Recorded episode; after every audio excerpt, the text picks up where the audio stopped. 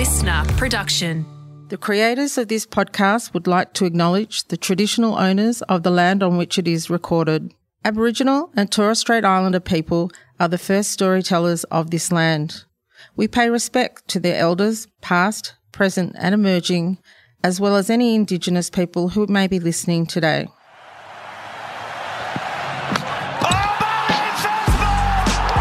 Hello and welcome to Two Guys, One Urn. Final episode, wrap up episode of Two Guys, One Urn, a uh, Cricket Ashes World Test Championship adjacent podcast. It's got a nice, catchy title. That's the good news about this podcast. Um, we are here after the fifth Ashes Test, which I believe, I, I got to be honest with you, in the way that this uh, series has been uh, rated. I- I'm going to claim a moral victory. I reckon we won with this one. I'm going to take the lead of Stuart Broad and just Yep. say that we won this one. Uh, joining me uh, for this final episode, Adam Spencer. How are you this morning, Adam? I can't. I can't imagine that the Poms, if would they be happy to win that way? I mean, seriously, that's the question everyone's asked every time they've lost in this series. Can you really live with yourselves dismissing us twice in total for less than what you score? I mean, really, really? Can I just from the outset, Yeah. Wil, before we dive deep into the cricket, because I'm sure there will be over the next hour or so claims of what's fair and what's not and justice and things like that. They've dogged the entire series. So to set our sort of moral compass, can I start by saying whatever we say about the fifth test in the Ashes, any claims of fairness or injustice there, pale in comparison. And I'm saying this on behalf of you. You'll be too modest to say it yourself, but I'm saying it on behalf of everyone listening. To the judges in the category of most outstanding entertainment program in the 2023 Logies yeah, to salute the Cheap Seats Network Yeah. 10 yeah. over over RuPaul's Drag Race Down Under season Mm-hmm. two on Stan. I mean, what's going on there? I mean, what is going on there? And as like ob- obviously, Gruen uh, Nation was nominated in that exact same category. Were you? Uh, I'm so sorry. we've claimed moral victory. oh, good. We believe we've actually won that one. Oh, great. I'm sorry. I just we've saw looked RuPaul's. back. Yeah. Okay. Yeah, I'll- yeah. No, Ru, RuPaul's, it turns out, not in the spirit of Australian television. Oh, It's an international format. Oh, So.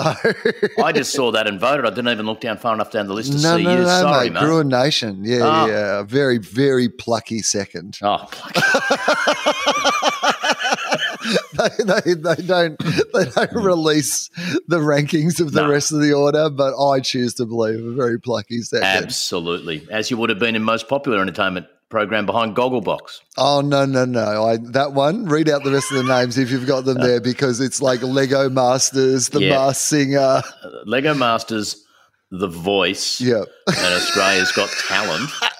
They probably filled out the podium with you and you, you know that thing in the Olympics where you see some Aussie in the fifteen hundred, Yeah. and they're just trying to beat the woman from Belarus in the last. Yeah, that's you and Hard Quiz coming down the. No, mate. Hard quiz is a phenomena as well. Gruen, this Uh, like we are. You know what? We're the equivalent of the Olympics. We're that novelty story about the guy who's qualified for the Olympics but never swam in a fifty meter pool. Yep, yep. You know, like you know, he's doing great for a guy who's never never swum in a fifty meter. You're, you're, you're the guy who's about to get lapped in the 5,000, is just trying to hold on so that you get the bell before that other person, the second last person in the race, finishes. Yeah, you're in that photo they tend to run, which is proof Katie Ledecky is the greatest swimmer of all time, Yeah. and it's just her finishing a race, and then the rest of the frame is empty. But in our version, it's just me still swimming in the opposite direction, Yeah, turning, tumble turning and going back. Was it, did you, was it, did, do I remember the name from a long, long time ago Hmm. at your school athletics carnival? Was it Harry Ramachandran? Romesh Harry Chandler. Ramesh So, Harry, yeah. Ramesh Harry Good. Chandran, not Harry Ramesh, Ramesh Harry Chandran. So close. Went out like at, who at the 200 meter mark of your mm. 800 meters in high school ru- running event. Just when Oh, no, everyone I'm I'm going to go even further than this. Yeah. This so it was it was he would it was the 800 yep. and he would run the 400 in world record time. And you think, like wow. this kid, you would be Wow. like, okay, next Wow. step, Here the we go. Olympics. And Here it turns go. out that the next step was actually into the back of an ambulance and then off to the emergency ward at the local hospital two years in a row. That's the thing that is the great thing about the story. if it happened once, you'd look back on it and you'd say, you know what, Ramesh, I feel bad for you. You didn't Yeah. know. You're a kid. Yeah. You got out there, you did what you thought you were going to do. You didn't know you had asthma. Yeah. But the second year in a row it happened. That's on Ramesh. Yeah, but but he'd come in that second year Mm. with a big. He'd had a few Ks in the legs. He'd had a big preseason training load, and Yeah. he thought he had it. One of the all-time great kids, by the way, Ramesh Harichandran. One of like the, the guys I loved. One of the first people from a different culture that I'd really ever met growing up in regional Victoria, and I loved Ramesh, but he was so funny. But my, the other, my other favorite story about Ramesh was that so it, Mr. Payne, who was our PE teacher, Oh, p- perfect. He used to get us in the uh, gym. He was he was a tough man too. Had Yeah. a lot of like navy tattoos. Yeah, great. Um, he'd been in a prisoner of war camp where they Oh. cut they cut his Achilles Achilles Oh, tendons. So yeah, yeah.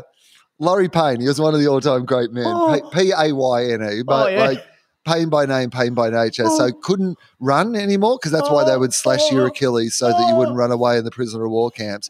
But he was this like hard little nugget of a man, like with these like navy tattoos, and no, couldn't run because of his. Achilles. But he would get us in the gym.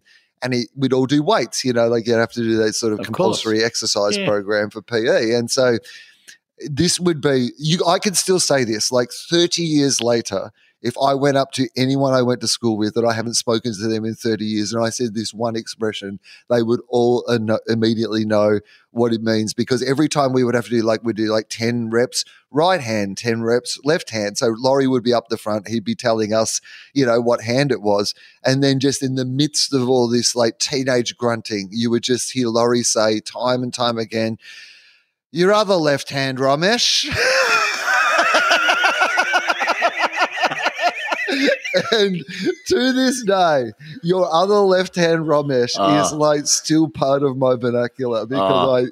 It just happens so often, Ah. and it just the tone of voice that, like, when Laurie had to say it, but like was saying it. Yet he was a hard man, but he was saying it with kindness, you know. Yeah. But your other, your other left hand, Oh, oh, just quickly before we dive into the cricket, my favourite recently. I'm in no rush. I'm fine. We can talk about whatever we want for a while. recently acquired school sports Mm-hmm. story.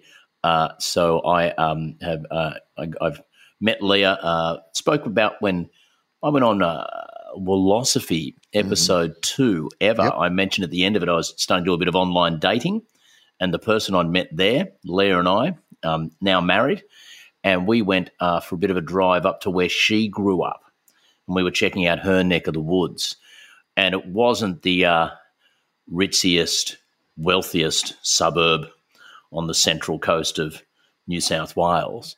And you know how people often will, you can have get into a bit of a, oh, yeah, you think it was when you grew up. Yeah, well, when I grew up, you know, sort of comparisons. And we were driving, we were going to go and check out the school that she used to go to, a primary school, and then find her old house and see what was going on. And, we were, and she's, we're driving down the main street and sort of memory lane experience for her. And she looks over, she goes, oh, that's, um, that's Sarah's house. Yeah, yeah, yeah. We had our, uh, it was a very small school that Leah used to go to. We had our um, school swimming carnival in their backyard pool one year. And I'm thinking, gee, like Sarah and her family are doing all right if, Yeah. if, you're, if you're hosting the school swimming carnival in, like, it must be at least 25 metres and like six or eight lanes. That's I mean, you'd imagine wow. it's the amount of lanes, even rather than the length, Yeah. that I'm like, because the idea that you need to have a carnival, yeah. like, I've seen long pools in people's Yeah. backyards, maybe Yeah. like a 20 meter pool that you could do, like, Single you know, lane, tumble tone, right? but yeah, but but enough couple for, of lanes maximum. enough for your four schoolhouses at least. And then and and Leah said to me, "No, no, it was just an in-ground pool. It was the Yeah. only pool we had. So it was just like a standard backyard pool that was like what six or eight meters long and a little bit wide, and it was just sort of okay." Under sevens, Oh, five laps in you go. But so how many? How many at a time? Like, how wide is this thing? Just, How just a, it was just a standard, reasonably large backyard pool. and they're just putting eight kids in and just going, there you you go. go. Good luck. You know what? It's only eight meters long, but the fact that there are 10 of you in here at the same Yeah. time will make it more difficult to get to the end regardless. Exactly. Because they, they used to have the, the, the very first swimming gold medal Australia ever won, and we have such a proud tradition of Olympic swimming, was by a guy called Freddie Lane. Hmm. And at the Olympics in, ooh, I'm guessing 1908 or 12, he won the 200 meter obstacle swim. Oh, It's in. It was in. It was in Paris. So it was in Yeah. the river, the Seine, and it's just sort of a 200 yard, the equivalent 50 yards. You'd swim, and across the the width of the pool or the the lake, there was a chain every 15 yards. So there were three chains across. Hmm. like You'd, hurdles, like Yeah, hurdles for swimmers. you'd swim to the first one, and on on, on each chain Mm-hmm. in front of where the person was swimming was like a small sort of Yeah. rowboat. So you'd swim the first bit, climb over the rowboat, keep going, swim to the second one under, third one over, tap, go back. That's your 200 meters, 200 yards. What? How on earth did that get scrapped from the Olympic program? I mean, bring it back. If The you want to get people, are you kidding me? yeah, Like how good. every city that hosts the Olympic, like Brisbane has a great river going through the middle of Yeah. that city. yeah. Come on, Brisbane Olympics. You always get to choose a couple for your home games, don't you? You have demonstration sports. And exactly. Australians, what are we good at at the Olympics? What is it that we're already pre-existingly good at? Swimming. Yeah. Dominate the swimming. Yeah. So this is just an extra event that most likely. Yeah, and We- you know what? Give it an Australian flavour. Chuck in a couple of stingrays and sharks. See Yeah. what happens. Every every Olympics, we must have a lot of really good swimmers who just aren't quite good enough. Mm. Yeah. They uh, can't quite go. Well, We'd- we know we'd have- that, right? Yeah. But if you see Cody Simpson in Yeah. the obstacle swimming, mate. you know, tell me that's not bringing people from all over the world. Bang! Hey, speaking of uh, uh, ideas around sporting events that might make them more interesting, I was talking to uh, Mike, who is the producer of this podcast, and a Mhm. big thank you to Mike for not only getting these episodes uh, recorded and coordinated, but also. Yep. he, he gets them up straight away Oh. so that they're as relevant as they can be to the test matches. So it's been a big thing, extra workload. But he's also a cricket fan. And so we have these little chats about cricket off air before we do the podcast as well. And he floated an idea to me Okay. that I like, Mm. which is five day tests are too short. Is the answer. Like a lot of people Ooh. are saying they're too long, right? Ooh. A lot of people are saying they should be Yeah. four day tests. But I would argue it's been so enjoyable to have the cricket on it all the time that they are too short, is Okay. actually the problem. It wasn't the problem days we were playing cricket that were the problem during the last couple of months. It were the days we were not playing cricket. Okay. Second problem, right? So you've got to agree to the terms of the problems before we can address the problems. I'll, I'll just as a quick sidebar, I'll note your reflection that it was that the problem was the days we weren't playing cricket is probably an opinion held more closely by the fans and spectators than by the fast bowlers from the two teams. No, so okay, well, this is where it gets interesting. Oh, okay. because my major disappointment from this series, other than the eventual result, was the fact that I don't think that the Australians use their bowlers properly. Like I Mhm. know Lyon being out through Yep. you know spanner in the works, and but. I, I'm sad that they did not give Neser a test. I just couldn't. I just could not believe that Yep. either in the fourth or fifth test that Neser didn't play. And I think that this idea of squad depth and being able to experiment with, you saw it with England and them changing their squad. How about it's a continuous test? So we take the pre existing 25 days of the test and we play one large 25 day long super test where you pick squads. Mhm. So day to day, there are different, like, you know, you're using different members of your squad. Like people Mhm. are subbing in and out. Like, so they'd be forced, their hand would be forced Mhm. to, on say, day three, go, all right, well, we've got to play Neser. Mhm. Like, we don't have the luxury of a few days off. We've got to create a few days off by using this bowler in this circumstance, or we've got to play Boland, or we're going to have to sub in this different batsman because. So you just play the test. So instead of it being like a five, you know, because the series we retain the urn, and then Mhm. people get mixed feelings about whether the series is still alive. If it's just a 25 day test in a row, you're just constantly like, how are we doing at the moment? Look, we're 800 behind, Okay. but we've still got three innings left. So, so, yeah. So my two. So my. Okay. So is it yeah. is it five tests back to back across twenty five days, or is it just one massive test, and it might go seven innings each or eight innings each? It just depends how long. Um, that's a good question. I think, uh, I guess what I'm trying to get at is, you know, the English that you get all your scores and wickets, right? So that that's a rolling. We need some mechanism. Whereas if you win the like first test by three wickets, going into the Mhm. second part of it, you still get to have those three batsmen bat. Like Well, you know, just, just just say you win the first Yeah. test. Yeah. As Pat Cummins bowls Mm. Jimmy Anderson, Mm. stump goes rolling back, and Australia have won that first test by 50 runs. yeah.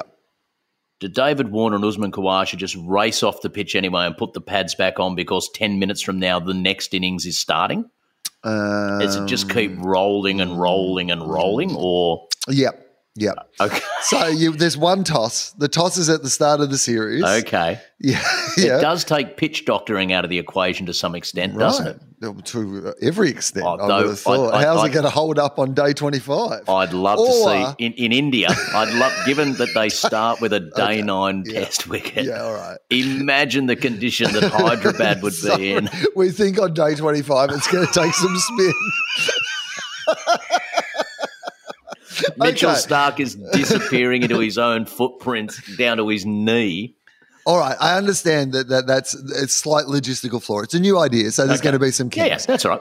How about this? Like one of the other flaws that people could perhaps suggest in this, because what I like the idea is that okay, maybe the idea that there is both individual tests, but an, an overall test happening at the same time, like Mhm. not a series. Mhm. So, like you know, say for example, I, okay, so the best example is I think you know Australia win the first test by like t- what two wickets, right? Mhm. So then going into the next day, which starts the next day, those two wickets still get to bat, but it is technically the s- start of the second test. You get the value that you accrued in the previous test Mhm. taken immediately into the next test, right? And if you win by 78 runs, the other team Yeah. has to score seven. They start effectively at before they're minus at 78. For that particular test. So you could divide it into individual tests, but it's got a rolling Wow. cumulative test score. So now, So if you win the first test by an innings and 200 Yeah. runs, yeah. it's a long way back for the other team. Yeah, but up, on the other hand, you got 24 days to make up that difference. So, you know what I mean? So, you know, it depends how you look at it. Now, and, and do, you, do you start with what? Mm. Have you got 30 reviews? And you can you just got to be careful not to burn all 30 of them in the first couple you of days. keep, no, here's what you can do though, because I remember when we worked together at Triple J, Yep. quite famously in the last year of us being on air because you'd worked at the ABC for long enough and you didn't take days off. Yes. There was a, p- a particular day during the year Hmm. where you said I could literally take like sick days and days I'm owed. Yep. I could retire today. I had Like, 100 and I had, I'd, Yeah. I had it was three weeks, 15 sick days a year fully paid. Hmm. I'd had seven years of a frontline shift and not taken a sick day. I had 105 sick days. So there was a point in around June where I could have said, I'm, I'll see you for the final show. yeah. So here's what I'm going to say. Okay. If you don't use a review, if you get to the end of your second innings and Mhm. you've got like you haven't used two reviews, hmm those reviews roll on. Yeah, they're up Mhm. your sleeve now. hmm But I'm going to introduce an even more exciting element because this is when it gets really exciting, right?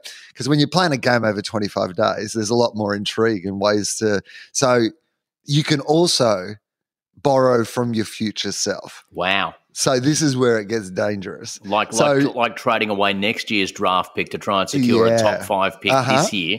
Yeah. So if you're in the second test and you've burnt three area reviews, but you're sure this one is absolutely worth a review, you can loan. You go, you know what? We'll go into the third test with two. That's it. We're Can I suggest? Can I suggest Yeah. what you can do?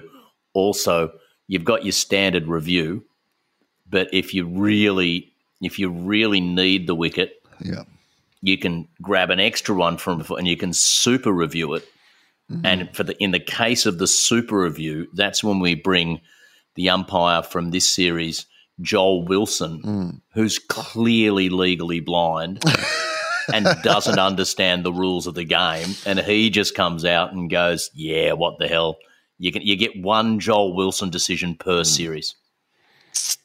I'm going to suggest over 25 days, maybe we just go back to like country cricket style. someone from the team who's not currently involved in the action has to at least play do umpire at square leg. We have Mhm. one main umpire and one from the When- list that isn't currently playing. when I was in leg. when I was in, it's either fifth grade or sixth grade because I went to a new school in fifth grade and sixth grade, and I was might have been fifth grade because they had an established school cricket team, and I sort of made it didn't quite so I'd play a game or not play a game, but I'd go away every Friday with the school team to play, and we used to one of the kids a teacher we couldn't we couldn't send a teacher one week, so their teacher was umpiring and I was umpiring at square leg, Mhm. and one of their bowlers was continually overstepping, like by a step or two when he bowled it. And I sort of mentioned something to their umpire. Uh, look, I think this guy's walking a bit, running a bit further than he could. And he did it again and bowled one of our guys. And as a 10 year old, I called a no ball from square leg overriding the authority of a 35 year old teacher who was from the guy's school. yeah. And he's just staring at me. And I don't even know if you're allowed to call a no ball from square leg as the Man, square, but I'm seems just. like seems like the weirdest place to do it from. I would have thought. I, I, I could clearly see he was stepping over, but he was Yeah. planting his front. if it look, if it's enough that you can see it from square leg, it probably is a no ball. and I can just remember standing there with my arm out and feeling so good Mm. about myself as I did it until the moment that that guy then looked at me and I just hadn't thought it through and gone, You are going to be held accountable for this. And there was just this awkward silence that felt like hours. It was probably only a few seconds before this guy finally choked back his rage and said to his guy, "Okay, yeah, okay, it's not out, mate. Don't don't step over." So I felt I'd stood up for the forces of right. So when my dad was playing cricket when I was young, and I was like hopeless at junior cricket, but sometimes would like I wasn't hopeless. I was a real in between, never like not bad enough to give it up, Yep. not good enough to be good at it. Like Yeah. that was very much my capacity when You, it came rare, you rarely single handedly Ben Stokes style swung the game, I don't think ever. but you played. I can't on, actually remember ever single handedly swinging a game. but you played on a few teams that won a bit. Yeah, like that was honestly like Yep. I was never one of those people who didn't get picked. But I was I can't ever remember winning a game with bat or ball by Mm-hmm. myself ever in the history of me doing any of those things. So in the Australian team at the moment, you'd be Cameron Green. Yeah, unfortunately, but Yep. I wasn't as good a fielder. Okay. So- okay. so anyway, I, I um, used to umpire a bit, and it never occurred to me that people would cheat. Like my dad is such an honest person, and Mm-hmm. Yep. like was particularly when it came to cricket and the Yep. idea of it. It just never occurred to me that. And I always remember being a kid, like you know, maybe thirteen or fourteen, like really genuinely a kid, like ended up umpiring these, you know, country games, and. I took it very seriously. Yeah. You know, I tried to do it all really well, and I think I probably did an okay job. But I remember one day, like this. Now, I- like in retrospect, like this adult, like this adult man, like Yep. accu- accusing me of cheating some decision and like yelling, like I mean, like literally, like you know, Yeah. would get you banned from the game today if you yelled at an umpire in this way. But the thing that I remember is like I was a child, Yeah. and like not a child who was cheating, No. a child who I may have made a mistake. I was a child. Yeah, ch- umpiring children do cricket, sometimes. Yeah. Something that uh, turns out professional adults find difficult to do. So, I got one final one before we maybe move on to the, man, the matter at hand. no need to. on on on the topic of dads who really played by the rules. So my dad created a local cricket team for my brother and I and our mates to play, and we turned out reasonably handy. Had a couple of mates who could really play, so won more games than we lost, and had a pretty good time. But we were playing back in the day on the big ovals where you'd go and you'd just put out that each each team's kit bag had a series of little flags, and you'd run around and hammer in the flags, and that was your boundary but under the official rules of the comp, and because that was a little bit arbitrary, under the rules of the comps that we played in, you could only score a four on a ground that was flagged. You could not be given a six. The ball had to clear a fixed fence for Oh, it to be called okay. Sure. as a six. It was just a it was a, it was some rule that probably applied at a lot higher levels that they were just putting in for us. And so there were only a couple of grounds each season or a couple of matches where you were a chance to hit a six because you needed to be playing against a team who was bowling some long hops on a ground with a fixed fence. And that was normally, if you were playing on that, by definition, probably a ground. We were under 12s, probably a ground where a lot of older people played as well. So the fence was a long way hmm. back. Yeah. But whenever there was a fence, you wouldn't put the flags in. You'd, you'd play with the fence, and there'd just be a lot less fours hit often. But we were playing at North Ryde Oval against North Ryde RSL once, and I was batting and going all right. And this guy came on to bowl who they was the definition of a part time bowler they were just giving a chance to, and he's bowling spin and just tossing them up. And I hit a couple back, and that they're clearly not even looking like they're moving or anything and we're playing at North Ryde RSL's Oval, and it's got a fence. And I'm thinking, you don't get many chances. Mm-hmm. Let's have a That's crack it. here. Go for glory. He lobs the next one up, and I take two steps down the wicket. And anyone who's played cricket will know that when you've decided in advance, I'm going to charge here. And as the ball comes out of the hand and you're moving forward, but you pretty quickly get a feeling for, I think this is going to land. Yeah, okay, I think I'm going to be in exactly the right spot to pick this up on the half volley and I hit it and just swung as hard as I could. And that beautiful moment in cricket where if you truly hit the ball, you almost don't feel it leave the bat because you just hit it so sweetly on mm-hmm. the, and it just goes and goes and goes. And I'm feeling so good about myself. North Ryde RSL also used to play baseball.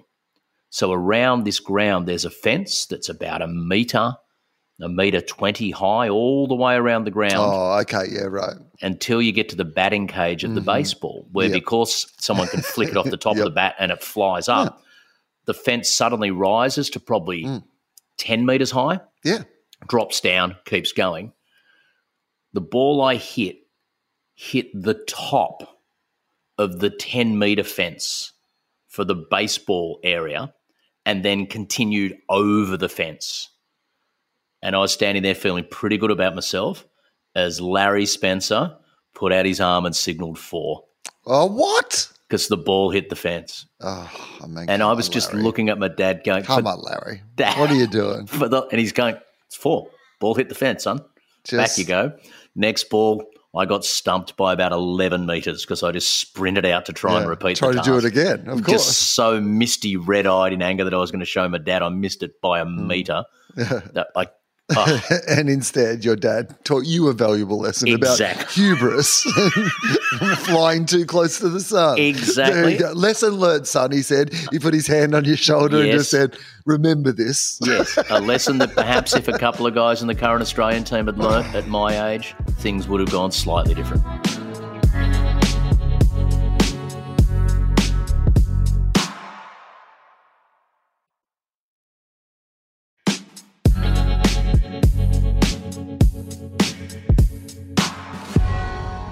Okay, so the final test. Here's okay. Here's what annoyed me about Australia losing this final test. Not that we lost, because I honestly think if you look back at this series, a more realistic result for the balance of play across the entire series is probably two all, right? Completely fair. Yeah, and you've got to say hats off to the like they made it. The fact that there were so many results was all because of them. Like you know, they were the ones who made the running, like one way or the other. When they lost or when they won, it was kind of because of the a lot of the time because of the risks that they'd taken or the pace with which they played. And I think that's great for English cricket. It's probably great for cricket in general to have like a more attacking style. I think Australia need to remember how we can have a more attacking style because we almost, I think, decided we were going to beat them by being the complete opposite of them when when when some of our actual core values aren't aren't being like that. But um, the thing that annoyed me about us losing this fifth test was that we should have won it. That's the thing that annoys me. That like on the first day, if we'd taken any of those five catches, I mean that eighty runs we let that Carey let you know Harry Brooke Brook, make. yeah. That like I mean that was the difference in Game's the end. I know you can play that like all Hmm. all the time, no, but, but if we roll them for 150, Right. 160, It's a completely different game. over. Yep. and then the other one is coming into the fifth day. I know when you look at that final target, and even what we got was a huge score for a fourth innings, but it wasn't an ordinary fourth innings. That pitch wasn't an ordinary fifth day pitch, and us going in with 250 to get zero wickets down, like we should have got that. Like I know Oh. it's tough. But like we got ourselves in a position to win, and then after lunch we were in a position to win again. When we had 150 left and Smith and Head were still in, Hmm. we were still in a position to win then. And yeah, then the, we- the, yeah. The the thing I the point I'd make, and it's you, it's you know both groups of fans have been throwing at the opposing groups of fans the claim that you're just a bunch of whingers, and if you if you're deeply embedded with the England cause, it sounds like that. But the selection, the the change of ball from that ball on Oh, day yes, four That's true. to that thing on day five. And on day four, it was, and it's England's choice to prepare absolute batting roads because that suits Bazball. But if you do that and then you're getting carted, that's the risk you take. And they were getting carted. And then a ball hits Usman in the back of the head. The English convince the umpires to change the ball. Yeah, okay, I'm still with you there. And they take this thing that is dull, lifeless, soft, moribund, and pull the ball out. And you can look at the photos and the images of it that is shiny, that you can still read all of the embossed print on one side with a pronounced seam and say, Oh, here you go. Have a crack at this in fading light with a bit of moisture overhead. And for just two overs, then it darts around all over the place. And they come in yesterday, or they come in overnight, and we lose three for 20 it was it was it it beggars belief that you can in in, in the this is and this is why it's so hard to win a series in England and England England would rightly feel that the elements interceded in the fourth test in a way that massively helped Australia but the elements came to the party so hard for England in this one because you come in on day five and suddenly it's overcast and for the first it's going to start darting around. And the umps have said while you're there why don't you have a ball one side of which is pretty much brand new and rock hard and the other one's a bit scuffed? Best of luck chaps. And guys who the day before couldn't move it a millimeter were like we were it's a miracle we weren't five down at the end of that first session because Yeah, no, I- Head and Smith couldn't hit how big the balls were swinging I agree with that. Like, I certainly, and look, I think England had the best of the conditions generally across the series. Yeah. Like, you know, um, There was a moment in the second test where Cummins and Boland were unplayable for about Mm, yeah. 20 minutes, got two wickets, and then it rained. yeah, that was it. And And, the- and the number of weirdly times- enough, like even with the change of ball on the fourth day here, the fact that Warner and Khawaja were already in, Yeah. like, would have been better for them to be dealing. Like, if we if Yeah. they'd been able to keep playing on day four when they were in and going, rather than having to start again the next morning, you know, from scratch again, you know, it might have been a different thing. Yeah, the conditions sort of even out, but it is funny in cricket, isn't it? How like it's it is a game of margins in regard to the fact that it's like fine to want to continually change the ball if the ball isn't doing what you want it to do, but like put a bit of sandpaper in your pocket and that's it. That's the end of like it's you know so you can spit on it. I love it. It's it's always got a real set of rules of what you can and can't do. It's Yeah. very clear about its kinks the Oh, ball yeah. in cricket, isn't it? You, You can can- you exchange it, but you can't sandpaper it. You, You can, can- spit on it. You can put your sweat on it, but you can't spit on it. You can rub your hand on your back very close to where it looks like you've just applied some Dencorub if you're listening, Jimmy Anderson. And, and, and yeah, and, and so that was, and the, the like, just the clear impact that had on the game was was was unfortunate because I think our guys go very close to getting that. If if, Oh. if, if if you're playing with that old rock, I think No, we get there I mean, look, reasonably yeah, if we comfortably. if we had had the ball on day four, um, Khawaja and Warner might have got him. Yeah. Like, there's no doubt about that. But it, and that's why I say there was those different times in the game where I think we had it because even despite all that, when Stokes like fucked that catch in the celebration just before lunch, I was like, you know what? All we need is like Smith and Head to bat for sort of like another hour here at the pace that they're batting, and we are just absolutely within striking range for the rest of them to knock off the. And then it just you know, like I still think at that point, if we want to be, if this was meant to be the era defining tour, to to win without Nathan Lyon in England, where we hadn't done it for 20 years. That would have been, I mean, don't get me wrong. Paddy Cummins has gone to the UK to win the World Test Championship and retain the Ashes, and he's done both of them. So you shouldn't, like, you know, there is the two at the start aren't any less worthy than the two at the end. In fact, you can make arguments the two at the start are much more valuable than the two at the end, right? But, but we wanted to win. Like we wanted to go over and win both, and we didn't quite. And and that's disappointing because in this match, if it had been one of those matches where you're like, we didn't have opportunities to win it, then you'd be like, ah, oh, fair enough. They they finished stronger.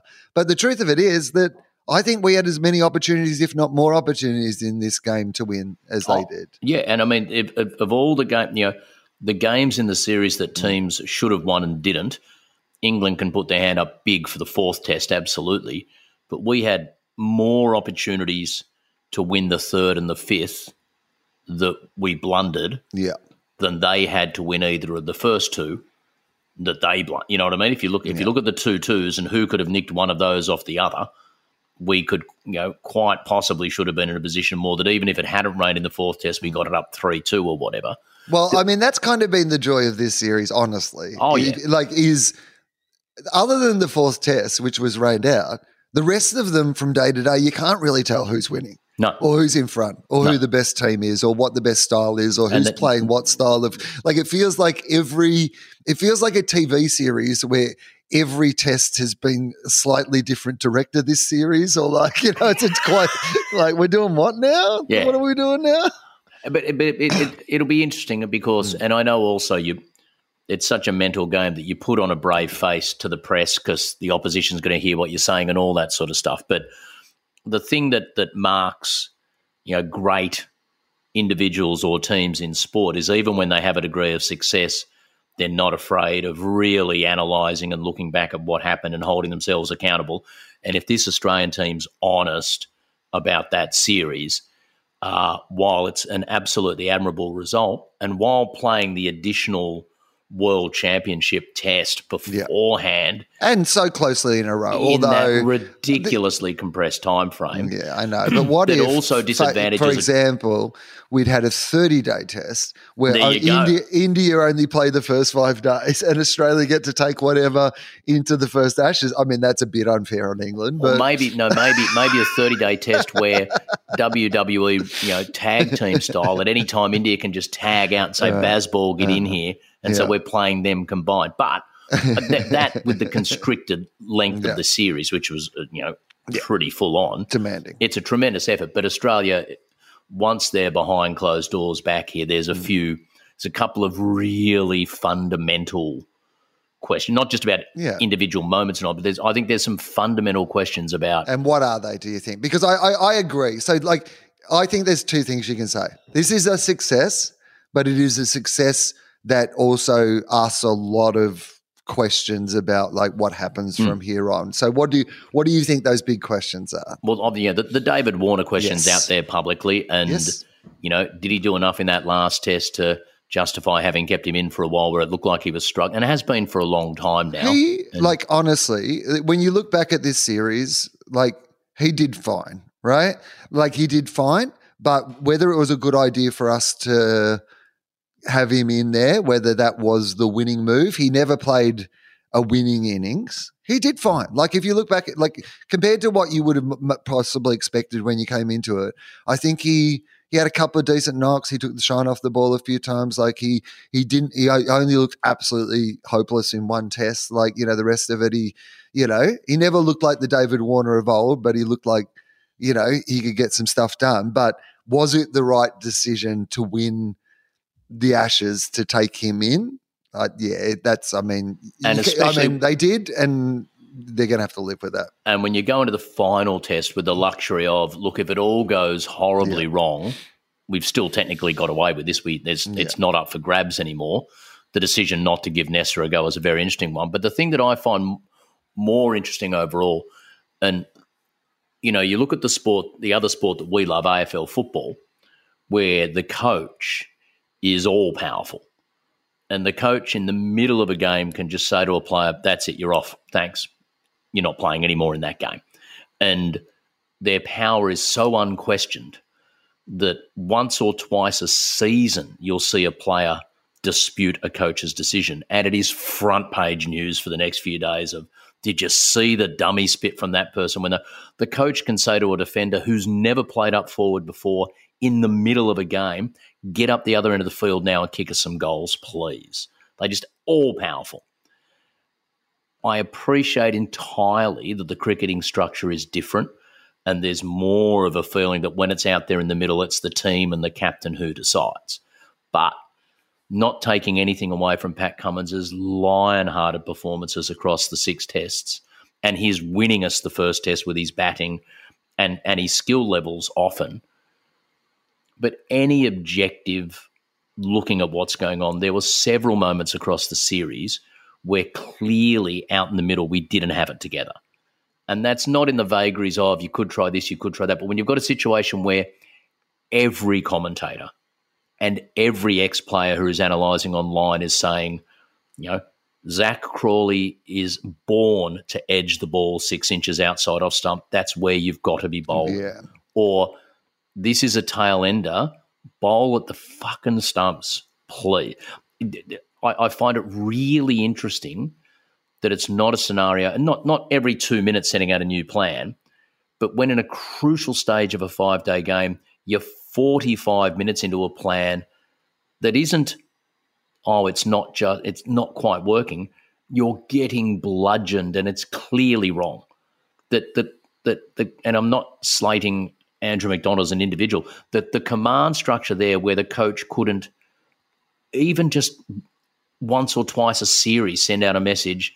I don't care what anyone says. For the next 20 minutes, for these n- number 9, 10, and 11 batsmen, you're bowling at the stumps or whatever, because there were clearly times when we were making terrible decisions on the field. But I, I wonder, I mean, it's hard for us to know, but I wonder who is making those decisions because for for a lot of it, it felt like maybe this is McDonald and Cummins' plan. You know, like the, particularly early on when we were still getting the job done, there was a bit of me that they were saying to us, trust the plan, stick with the plan. We've got a plan. We've thought about this.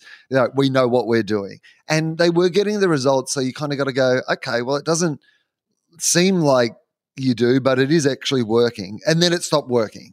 And so I think it's then you're able to go, yeah, this was a bit, this wasn't a good plan. No, like and it, the, it, it, it like, didn't. Ju- it didn't just stop working mm in England's second innings in the fifth test where they no. came out and really flew for a day. No, it got dismantled. Like, I mean, they, they should have known from the minute Scott Boland got dismantled in the first test that this was a different England, like that they had plans of how they were the, going to attack things. Yeah, that's when our master plan needed a bit of an asterisk yeah. against it or a couple of sub clauses. But from the third test onwards, there, uh, it, it, it's totally up to the team and, and the hierarchy to decide. But I think if you're really evaluating things, there's a there's several moments there when you can ask about your command and decision making structure. Not should we have done something differently, but should our structure have been such that people who are not in the emotional cut and thrust of the moment quite as much, who are sitting in the sheds and seeing the replays and probably even hearing the input of dozens of other right. people around them if they want, go, yeah, Ricky Ponting and 16 other people at the moment probably are onto something here. It, it really felt like to me that they their plan to combat Bazball was to be like I think Bazball won in that Bazball changed us more than we changed Bazball, right? Like we went into our shell a little. We decided, whereas you actually what you want is you don't need to like set fields like Ben Stokes sets fields all the time, or just like, you know, make de- declarations out of nowhere or whatever. You don't have to be the joker, but you do need a little a bit of that about you. You know, like you take the best bits of that, the adventurous nature of that, the idea to experiment, to break something up. But also, I think there is the same, and this is why I think the Neser thing uh, just annoys me the most, is Cummins is a good bowler. And absolutely Hazlewood is a good bowler and Boland is a good bowler. But what we realized is when we started to play all these guys together, and it's why I think Stark did better than people thought expect is we're a bit the same. And if we can't tie them down, like I think I heard a stat that we only bowled 33 maidens for the entire series, which that's just not the Australian our way of like, you know, Boland gets wickets by like bowling maiden after maiden after maiden until they get trapped. Even Cummins and Hazlewood, that's really been mostly the secret of their success. You know, they're those bowlers that just do put it in the same spot. And then suddenly England have this thing which is like, well, if you're going to keep bowling it in the same place, we know what to do about that. We're going to bash you all over the place. And and, and aided by because that, that, that approach works in Australia for us because there's mm. almost always a little bit – of something in some of the pitches, whether it's a bit of bounce or variation right. or pace or whatever. If England are just going to prepare autobahns, well, that's but, it. We knew what they were going to prepare. Yeah, I just don't think you can. It's not a, and this is where because I think Cummins is a good captain. Like I've enjoyed his captaincy. I hmm. think he's yeah he's got a good record, and I like a lot of what he does. But he needed a rest. Like if he wasn't captain, he wouldn't have played one of those tests. Hmm. We would have rested him hmm. because that's it just would have been better for him. Hmm. And that's when it becomes a problem because then you're like, well, how do we get that variety into our bowling lineup that we need to have? And if you and if you're willing to say that physically hmm. a, a, player is in a state where they could ideally do with a rest, yeah. then probably in terms of adding on top of that the decisions of captaincy, they need a little bit more support around them where you know it was it was the fourth test in particular and and it was the third and fourth tests in particular where decisions were made where we really could have gone a lot closer to wrapping that whole thing up. Yeah. I mean, look, I think that's the thing that frustrates me the most about this series is that we they'll look back and regret that they didn't get it done, honestly. And particularly because, you know, there is going to be some serious conversations around the Australian team. Like how much longer, you know, is this you know, our team? What substantial changes are there going to be? There's going to be a new opener. You know, do we because of what we've seen with you know the changing shape of cricket? I know India, like they've publicly stated they're going to lean into being more attacking in Test match cricket.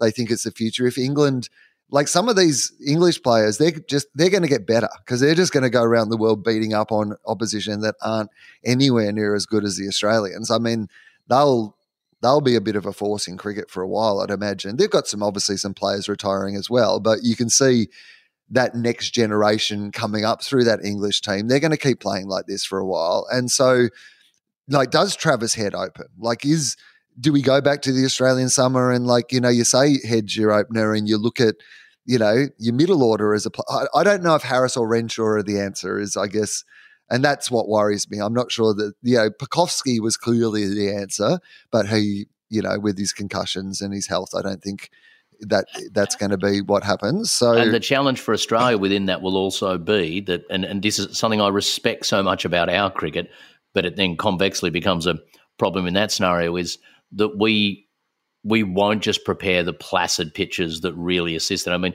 England will get better bullying some teams who are clearly out of their league around the world in the next couple of years, but bring that English team now in the fine fettle that it's in to Australia.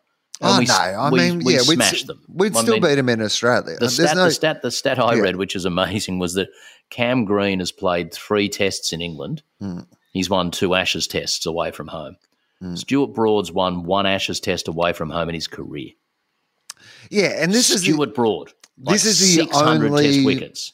This is the only compelling thing about the idea that the urn is retained to yeah. me because I, in some ways, I think now with like the World Test Championship, it takes the place of these like you know i'm not saying of the ashes or but you know the trophy or the urn the retention. I think we should start judging series really based on the idea that it's a series and like at the end of it like you know you can be tied at the end of the series and it's a tied series but the idea of the, an urn or a, like a shield or whatever takes into account the idea that conditions are different in, in India than they are in Australia. Why India are such an admired cricket team for me isn't because when we go to India they prepare raging turners and rollers. It's the fact that they come to Australia and beat us that mm. makes India a good team. Mm. And you're right. Like, I mean, the reason we re- retain the Ashes and that has some value is because when Ind- England came to Australia, we beat them 4 0 in our conditions. So there's yes, there's an idea to that that you know we tied this and we did our job, and now they've got to come to Australia and see if they can actually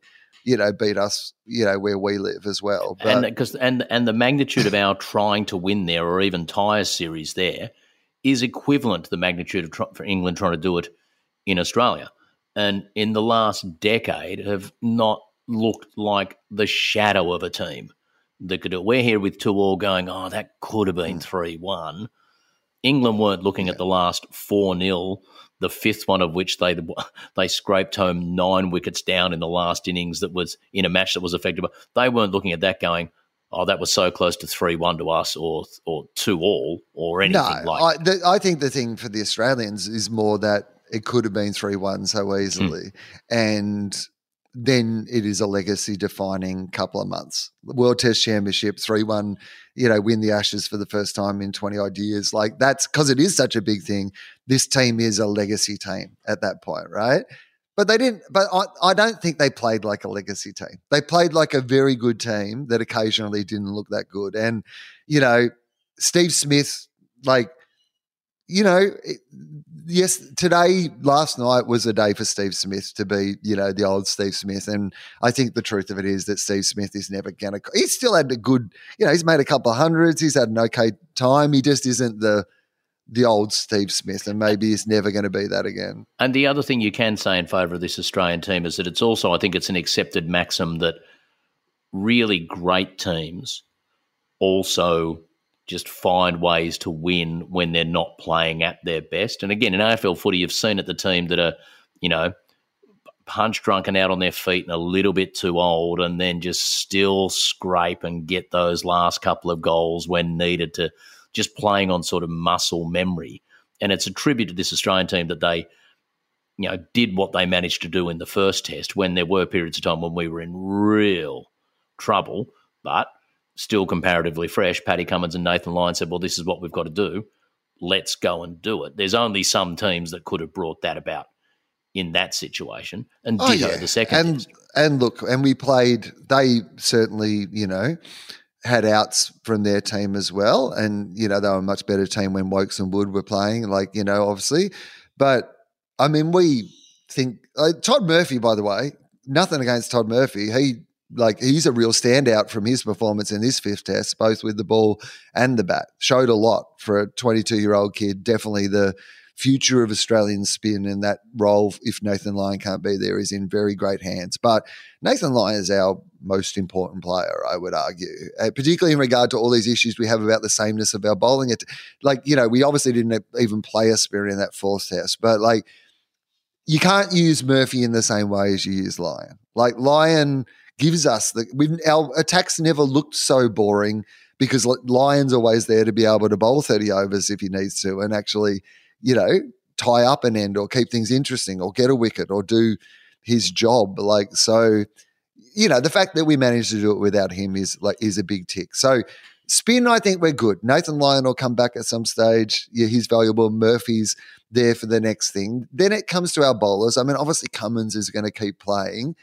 Like do we need to look at someone who isn't Hazlewood or like Boland? Is it time for us to like be starting to see what, yeah, can Neser play more regularly? Like, is Morris an option? Like, I'm just talking about having that bowler there that is variety. Yeah, you know, no, I, I, I think absolutely, and it's it's it, it's it's very it's challenging when you're talking about great players who've made a great contribution across a long period of time for the team. But that old aphorism about the Australian team that it's harder to get out of it than to get into it in sometimes is the case. And you've, you know, it's the same with Usman Khawaja still batting superbly, but he's at an age where history suggests when eventually it comes to an end, it can come to an end pretty quickly. You don't want a scenario where at the end of, say, the upcoming summer, Aussie thinks, yeah, that might that might do me as well and he's got you know just been sort of overlooked in the David Warner pre-booked farewell campaign, um, and and then you're suddenly shuffling out both your openers and a couple of your quicks at the same time. It's well, and that's and and the, the and the truth of it is that just based on performance, like in the last few years. I mean, Usman Khawaja's the, again, again scored the most runs in this series and is one of the top rated bats since he's come back and opened. He's the number one rated opener in the world. So we have we talk all about like how will we fill this Warner hole. But the water hole actually has there hasn't been a lot of water coming from that well for a fair while. So actually filling that isn't anywhere near as difficult as we're ignoring the elephant in the room, which is what you like. I mean, obviously, we'd love to, but Usman's exactly the same age as David Warner. So they played junior cricket together, you know, opened the batting together when they were eight, you know, like it's an incredible story. But the idea that we're like, how will we replace Warner? We have no options when we're like, yeah, and also, by the way, yeah. if this guy's getting too old, there is a chance that the guy who's the exact same age as him and actually like, getting the runs, yeah, that, that's going to be a much bigger hole for us to feel if we're, you know, we assume if, that he's going to keep if, doing it. But if a new guy came in who wasn't quite up to scratch and only averaged, say, 25 in yeah. David Warner's position, that's yeah. pretty much business Close as enough. usual for Australia. Yeah, that's right. if he comes pretty, in replacing Uzi, who averages about 107 at the moment, that's you right. might feel that a little bit more we're really missing that 107 extra runs every innings that we. But, but but but then you know where did we mm. find Usman? We didn't we didn't right. find someone who'd been opening forever. We found a guy who'd batted more at threes and fours and things like that, and and the opening came out of him. I think you're absolutely right that it's worth. I don't, I don't see Labuschagne as a test opener, um, but yeah, is it a Travis Head? Is it someone else? Is it is it a Cam Green? Is it you know? and, the challenge with cricket at this level is you don't get as much time as you'd like to to to run these experiments a few times. Again, in like a 23 game AFL regular season, you can plonk someone out of position for a couple of games and see if it works and tweak it a bit. You don't get three or four tests to play with these sort of things and see if they work before you've you've blown a whole series on a failed experiment. I think part of our problem at the top of the order, and of course we'll beat up on some teams in Australia over the summer and we'll ignore this, but maybe that's a good time for us to experiment. Part of the problem is the balance. I honestly believe of our batting order. It just feels really out of whack to me in that Usman, like Uzi, I think Uzi's playing the role that Uzi's meant to play, which is you want an opener who's going to bat for as long as he possibly can. That's one of the opener's jobs, and he is doing that job – particularly well. But then the reason you you pair him with like a David Warner type is because the other one's meant to be like you know attacking, getting you off to a start, putting scoreboard pressure on the bowlers. Right, one's putting I'm never going to get out, and the other one's getting some runs going. That's like a good dynamic for an opening partnership. It works for me because Warner hasn't Warner's been struggling. Like we haven't been able to get that same dynamic, right? Like, and so we've often and then Marnus is a slow starter. Steve Smith is a slow starter. Both of them like tend to be. I mean, I know he isn't always, but they both have become real soak 'em up. So, like our top three, four, even if they're making runs, they're making runs so slowly, and like you know, giving the like the opposition so much opportunity to get them out. But and but then like a fucking Pixies song. We go from slow, slow, slow, slow, slow to Travis Head and Mitch Marsh and hmm. Cameron Green, who doesn't know what he's whether he's meant to be hitting them hard or like yep. blocking them again. There's no sense in it and no balance to it, and that's why I think if you are going to play Marsh or Green, like you know, but maybe even Marsh and Green sometimes, head to open to me. You've still got a Marsh coming in in the middle who you can give the license to do what Head had been doing. But you need someone at the top of the order who's going to put that, like, yeah, it's not going to work every time, but when it does work, you know, we're going to make 150 in the first session, and Travis mm. Head's going to make 100, and yeah, Usman will be 30 not out at the other end. But that's okay. that's, yeah. that's good. That's what we want. Because yeah, too often you'll find us two for 70 mm. well after lunch, right? And and that can that's potentially a platform if someone then fires, but you're only a wicket away from the other team having a real upper hand on you. Yeah. Steve Smith, do you think he'll play on? Do you think he'll retire? Like, because I mean, because there is a chance that there, like, you know, over the next year, mm. Warner goes, Khawaja goes, Steve Smith maybe goes. Like, yep. one or two so, of those fast bowlers yep. go. You could have four or five guys out of this squad. They certainly won't go back to England and no. might not even defend the Ashes next time around in Australia. And if you're not going back to England, and yeah, this has been sort of a there is if you're not going to be there for the next World Test Championship, if you're not going to be there for the next Ashes, I think that's what we've got to start thinking about now because we can't. I, I mean, I can't see us even in Australia going into a next Ashes with a, a bowling lineup like we had in this in this one. Like, it, there's got to be somewhere a couple of new faces in there if we're gonna, you know, because you could see that with England. Like, if Broad, like Anderson's going on, but Broad, like I think Broad actually of all of them, he was the one where you were like. Oh no, you could probably keep going on. It's probably Anderson that probably needs to, to stop at some stage. But but uh, anyway, it's been uh, it's been a great couple of months. Thank you to everybody who has uh, listened to the show. Uh, uh, Let me give been, you one last bit of test trivia. Yes, as we go. Um,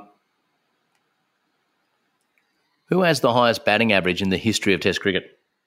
The highest batting average. Oh, like is this a like just not based on games played? So Don, mm. you don't have to you because the obvious answer is Sir Donald Bradman, 99.94, mm-hmm. but that's probably based on you had to make, play a certain amount of games or mm-hmm. make a certain amount of runs, which mm-hmm. means that the answer to this question is probably someone who played like one test and made a huge amount of runs and then never played again or something. Australian. Like uh, Martin Love.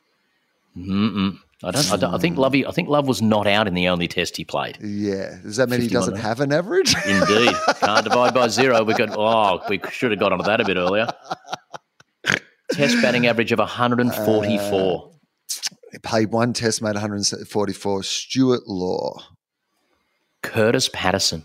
Oh, of course. Yes. Now 30 years old, captain of New make South him in Wales. Canberra? Is that where he like? Yeah. You made 100. Yeah. I remember watching that. Beautiful batsman. Yeah. Like one of those ones that like bat, look, looked a bit like Matthew Hayden used to bat. Like, you know, just a beautiful, elegant batsman. What he was going to be everything. Hmm. What happened to Kurtis Patterson? How's he been going for New South Wales? Is he Yeah, there and thereabouts, yeah, but okay. Yeah, a spot there for him if he wants it. I mean, it'd be great for someone to come along who really wants it. Like, hmm. you know, He's, some, Kurtis Patterson's 30 yeah. now. We need a, I hmm. mean, no, we need a, a, a, a we need a wunderkind. We need a young batsman. Where's our mm. Harry Brook? Where's mm. our hmm. next sort of, where's that person? Because it doesn't really feel like there is that sort of young, exciting next level batsman who's no, like the Australian cricket team at the moment is this, yeah, it's this interesting balance of like the best team in the world mm. in terms of winning the World Test Championship and clearly competitive against any team in any conditions. And also, it's almost looking a little bit rickety and old. Yeah. Yeah, because you just can't see the obvious replacements. No. Ah. the last dance. Oh, well, that's not a that's not a great note to finish the but podcast hey, those, on. those Matildas Oh man, that was so good last night though because I watched that game going because I know so I mean you were famously a, you know, an advocate for you know women's football in Australia on Triple J. You used to talk. Yep. Like I think you at the time were probably the most common, the most prominent commentator on women's soccer in the country in the media. I would have thought back then. Um, but uh, I, I, watched that game last night, and I was like, you know, I'm going to watch the Matildas, and I'll watch the Ashes at the same time first session, and hopefully we'll get a few runs, and the Matildas will win. But if I have to pick between the two. I'd, I'd, rather, I guess, probably see Australia win the Ashes than see the Matildas win. And then I was like, oh, they're probably not going to play Sam Kerr. We're probably going to lose. Like the yep. Canadians won the Olympic medal. And then by the end, stacked against like, them. By the end of like that game, I was just like, nah, this was the right result. Oh, yeah. Like this is better for Australia. Like, I mean, the fact that we won 4 0 and Sam Kerr did not have to play, which was awesome. like couldn't have been Speaking of coaches oh. staring down the media, I mean, Ooh. that fella, Gustavsson, is that his name? Yes. Gustavsson. Oh, he yeah. got a fair bit of feedback during the week about the way they've been handling the yep. Sam Kerr injury. And I get that because as someone who's not invested in the game in the way that others are, you know, Sam Kerr is, you know, like women's soccer in Australia. And like I was getting to the point where I was like, fuck it, you play Miranda Kerr. I don't care. Just get a buddy Kerr out there on this bloody field so that, it, and I was like, if they get like eliminated from the mm. home World Cup and Sam Kerr did not take the field once, yeah. I was literally like going to lobby for Sam Kerr to get a passport to a country that did make the finals. Yeah, I yeah. was like, we just need to see her play. Yeah, she's got a bit of she's she's got a bit of a Nigerian vibe about her. Get What- her in yeah, there. Whatever, Irish, she can do the accent. I don't care. But it, it- but it, and, but and it turns out before the game she gave the girls a speech because she was on the on the subs list to play last night if needed. But as you know, with a calf, it's Mm-hmm. really risky. And she said to the girls before the game last night, "Why don't you just go and win it for me, so I don't have to play and I get another six days off? I know you can do it. Go and do it." And they just delivered in spades. I mean, they really did, didn't they? They had, like, I mean, they kicked four goals, but they had a couple of others that were Yeah. very line ball that weren't goals. Ah. And uh, yeah, it was, um, it was really a, an incredible uh, at uh, Melbourne's rectangular stadium. Mm. I noticed was Mm. where that was being played. And just, just Never just to- heard of Mel- as a person who follows sport in Melbourne. I wasn't aware of Melbourne's rectangular Well, stadium. can I just say to the PR and marketing people at that company, Rectangular, for their Yeah. sponsorship of the stadium? Yeah. Just thank you. Thank you to rectangular. There's only one. There's only one parallelogram I'll work with. Yeah. I won't. I won't buy jack off rhombus or trapezium or anything. But rectangular, they're my people.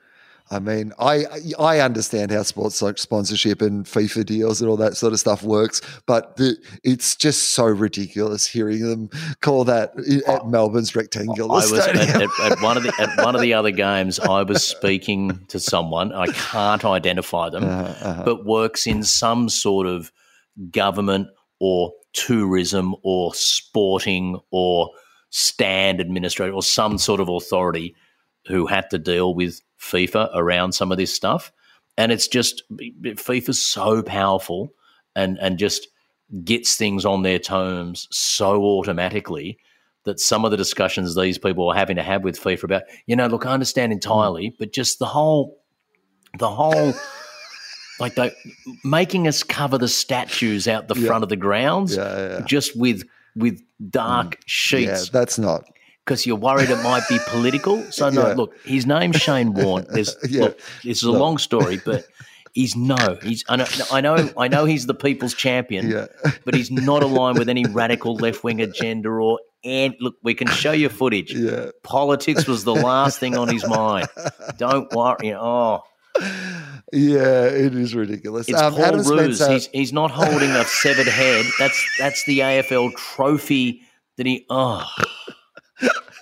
I uh, if people want to see me live uh, this weekend at the Sydney Yeah. Comedy Store, I am doing my improvised show. What are you talking about, Wil?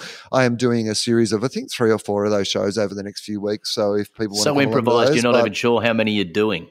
I That's am improvised. not sure. Haven't checked that. But Saturday afternoon is the first one uh, at uh, the Sydney Comedy Store at Moore Park, the Entertainment Quarter, uh, and of course Gruen's back on the TV. You can find that on ABC iView. Thank you to everyone who's listened to this podcast over the last couple of months. Honestly, it was just the last minute, a spur of the moment idea, but the um, audience for it has been very strong and and very loyal. And if you've liked it, uh, you know.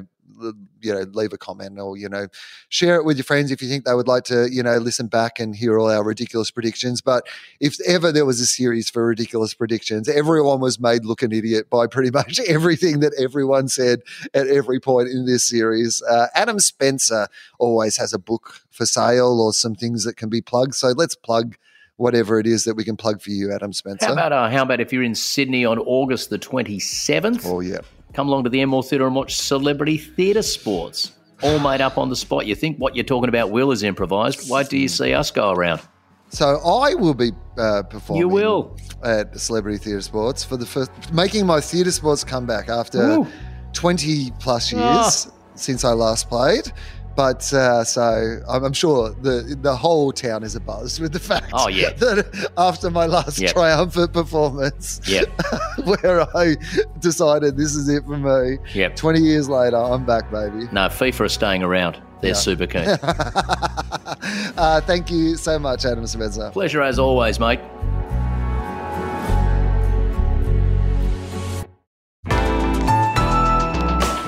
Listener.